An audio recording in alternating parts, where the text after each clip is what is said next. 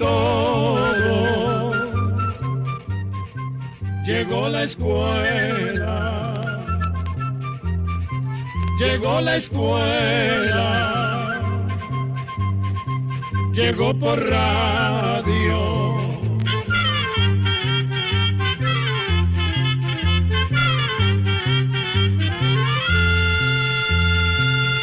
Oigamos la respuesta. Es el programa que les trae a ustedes el Instituto Centroamericano de Extensión de la Cultura, ICQ.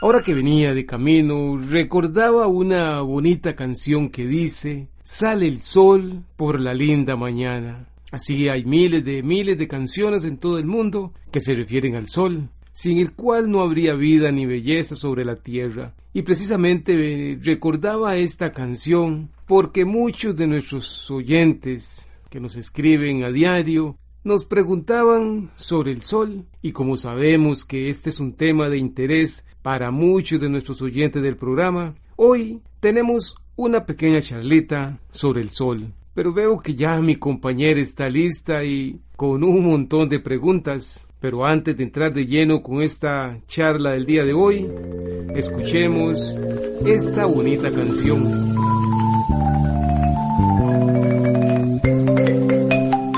Sale el sol por la linda llanura, bajo el cielo de limpio cristal. Luce el bello amatista del roble y el maliche de rojo coral. Qué bonita se ve la colina, más parece una perla del mar que engarzada en la pampa bravía una joya viniera a formar. Pampa, pampa, te vio el sabanero y ya nunca te puede olvidar. En su potro se escapa ligero tras el fiero novillo puntal. Luego viene la tarde contorno se mira sangrar. Hay marimbas que treman lejanas y la pampa se vuelve inmortal. Hay marimbas que treman lejanas y la pampa se vuelve inmortal.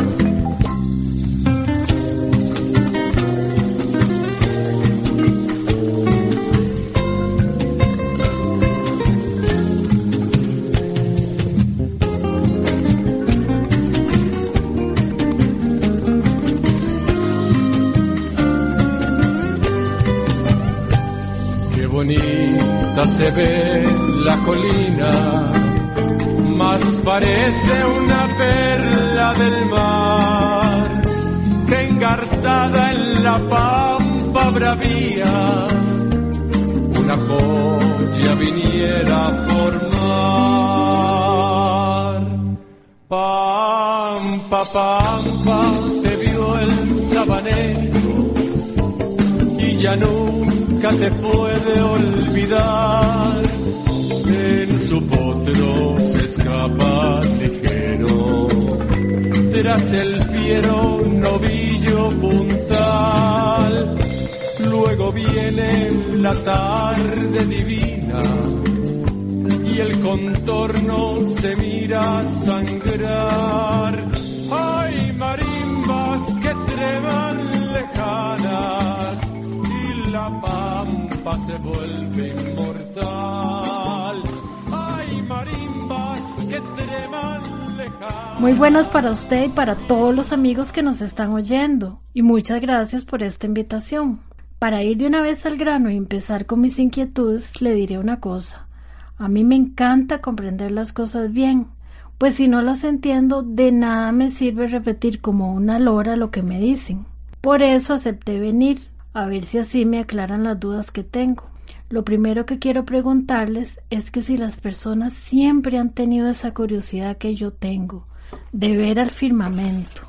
Sí, esa curiosidad y deseo de conocer las cosas que nos rodean siempre ha sido parte de los seres humanos y una de las cosas que más ha llamado la atención desde la antigüedad fue el firmamento, y en este caso, el sol. Pero como no podían encontrarle una explicación a esa luz y a ese calor que da vida, muchos pueblos antiguos creían que el sol era un dios que todas las mañanas salía en un carro luminoso, jalado por cuatro caballos, con alas, y así como esta, hay muchísimas historias más. A mí me han dicho siempre que el Sol es una estrella y así lo creo. Pero ¿cómo se formó? Sí, el Sol es una estrella y la vemos en el firmamento tal como veríamos nosotros a las demás estrellas, apenas como un punto luminoso. Y como las demás estrellas, el Sol se formó a partir de una de tantas nubes de gases y de polvo que hay en el universo. Estas nubes de gases se conocen como polvo cósmico y la mayor parte de las veces están formadas de gases, sobre todo de un gas llamado hidrógeno y de pequeñas rocas y polvo. Pero espérese un momentito, mejor vamos por partes. ¿Qué es esa fuerza de gravedad? ¿Qué es lo que hace? Sí, claro, la fuerza de gravedad es una fuerza que hace que todos los objetos, por más pequeños que sean, como el polvo o los gases, por ejemplo, se atraigan. Para tratar de explicárselo mejor, la Tierra, que es un objeto muy grande, nos atrae a todos nosotros y hace que nos mantengamos en el suelo y que si brincamos volvamos a caer. Y también hace que la luna no se escape hacia otros lugares del espacio, sino que se mantenga girando alrededor de nuestro planeta. Ya entendí. Entonces quiere decir que cuando se está formando una estrella, los gases y el polvo se van juntando por la fuerza de gravedad. Exactamente. Al principio esos gases y el polvo se van juntando muy lentamente, pero conforme se van juntando, esa fuerza de gravedad aumenta y llega a un momento en que se forma un remolino aplanado pero cada vez más el material se va concentrando o apretando más en el centro, y entre más material se junta, con más fuerza va jalando los gases y el polvo que se encuentran más lejanos. En esta forma, después de millones y millones de años, acaba por formarse una estrella. Pero cuando todavía no se ha terminado de formar del todo, la estrella no tiene luz y se ve como una tortilla o disco que da vueltas. Sin embargo, el material se va juntando cada vez debido a que la fuerza de gravedad es cada vez mayor, hasta que llega un momento en que el gas llamado hidrógeno comienza a transformarse en otro gas llamado helio. La transformación del hidrógeno en helio produce explosiones y enormes cantidades de energía, y en ese momento la estrella empieza a brillar. Un momentito, volvamos a parar un segundo que hay algo que no entendí. Eso de que se producen enormes cantidades de energía. Claro, usted tiene razón. La palabra energía no se entiende muy bien. Podríamos decir que esa energía es tanto la luz como el calor que despiden las estrellas y en este caso el sol. Ahora sí nos entendemos y otra cosa, por favor. Yo he oído que el sol es grande, inmenso, pero ¿realmente el sol es muy grande? Pues le voy a contar. Como estrella, el sol es una estrella de tamaño mediano. ¿Cómo de qué tamaño mediano? Ah, es que hay un montón de estrellas mucho más grandes que el sol. Pero eso sí, si usted lo compara con la Tierra, el sol sí es muy grande. Voy a ponerle un ejemplo. Si tuviéramos una bola vacía del tamaño del Sol, nuestra Tierra cabría en esa bola un millón de veces. Ah, bueno, así puedo entender que el Sol es enorme, pero que aún así hay soles mucho más grandes. Para serle franca, para mí el Sol sigue siendo inmenso, pero le creo, hay más grandes, no se preocupe. Por lo que usted me ha dicho, la Tierra vendría siendo como una arveja en relación con el tamaño que tiene el Sol. Bueno, y aquí va mi otra pregunta. ¿A cuánta distancia está el Sol de la Tierra? Pues fíjese usted que hay casi 150 millones de kilómetros de distancia. No le digo, y aún así nos llega tanto calor y luz. Entonces eso significa que el Sol debe ser calientísimo. Sí, claro, se cree que el calor del Sol es de millones de grados centígrados.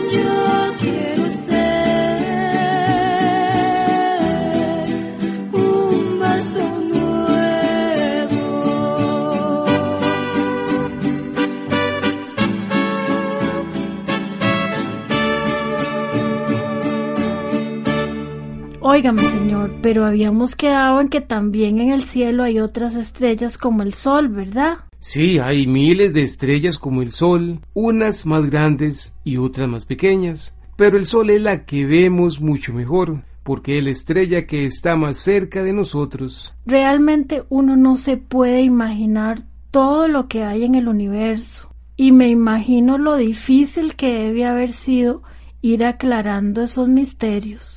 Sí, claro, imagínese que antes se creía que la Tierra, es decir, nuestro planeta, era el centro del universo. Pues eso es lógico de pensar, porque antes no existían los telescopios, que son esos aparatos con lentes potentes que hacen que las personas puedan ver más cerca las cosas que están lejos. Yo me imagino que si yo hubiera vivido antes, yo hubiera pensado lo mismo, que la Tierra era el centro del universo. Pues sí, en eso tiene razón. Y cuando los estudiosos de aquellos lejanos tiempos pudieron descubrir que la Tierra y los demás astros giraban alrededor del Sol, nadie les creyó. Sí, entiendo que eso le pasó a los grandes sabios, primero a Copérnico y después a Galileo Galilei, que pudo probar lo que había dicho Copérnico, pero nadie les creyó. Eso es correcto. Galileo pudo comprobar que Copérnico tenía razón, porque pudo hacer el primer telescopio y por primera vez pudo ver a los astros en detalle. Y aunque la mayoría de la gente no les creyó, otros sí,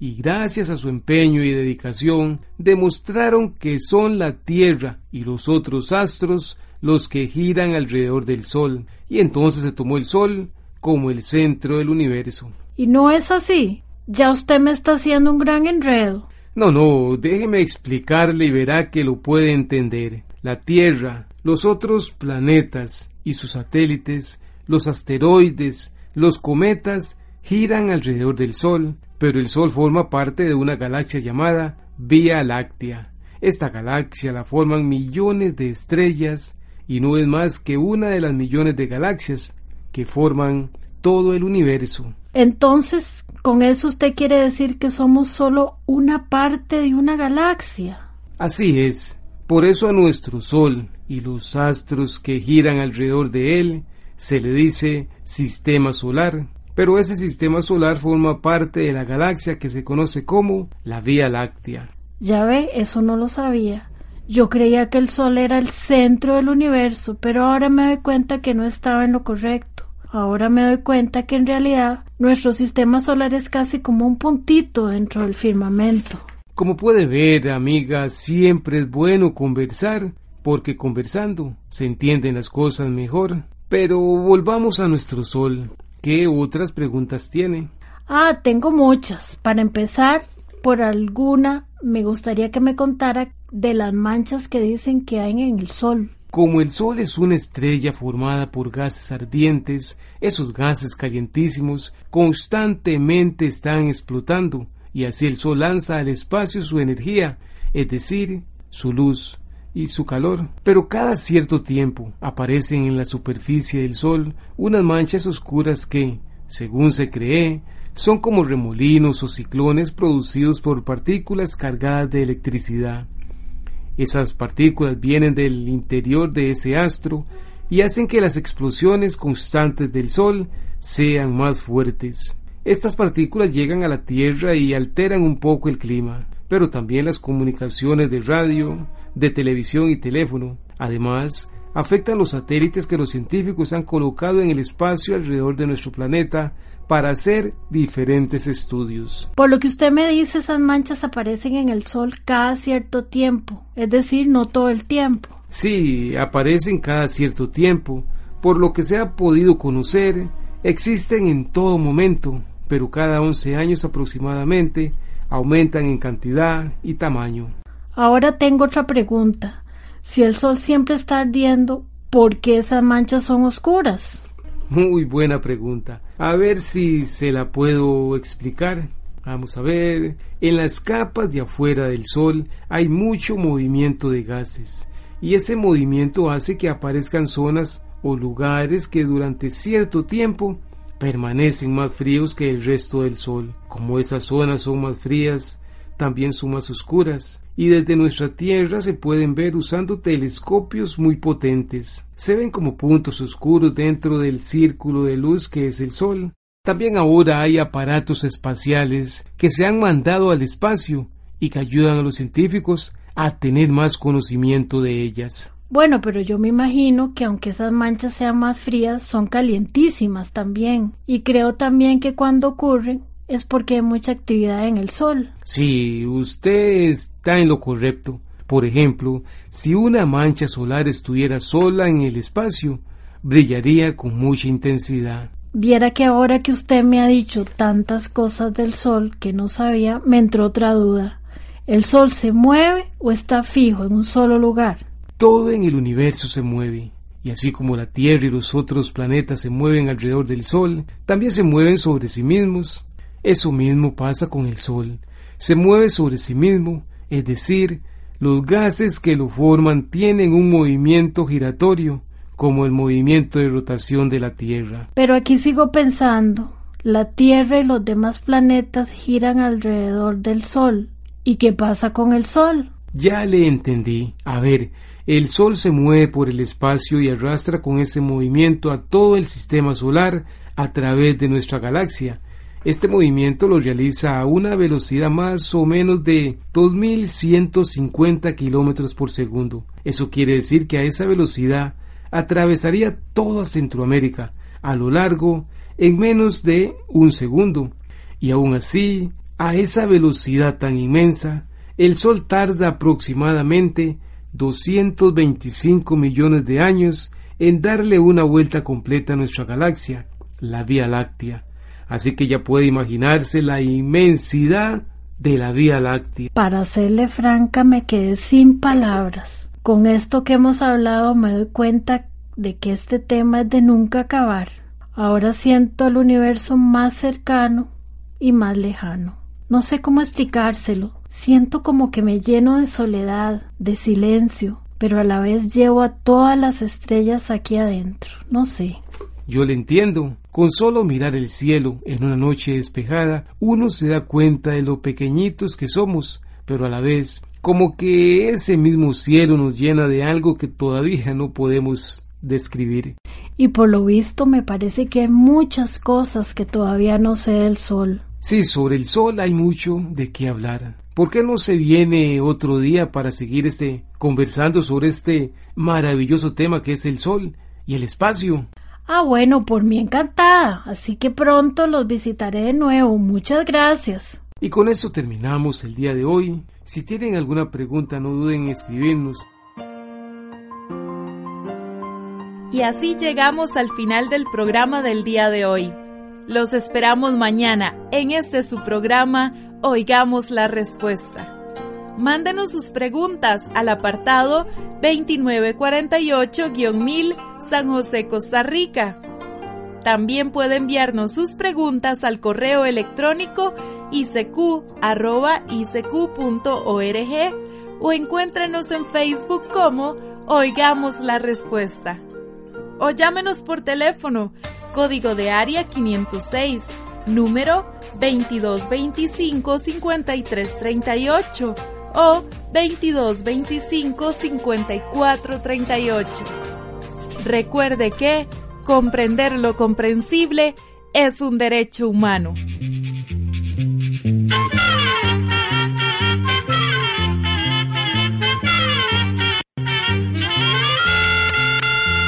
momento de despedirnos. Se va a la escuela, va cantando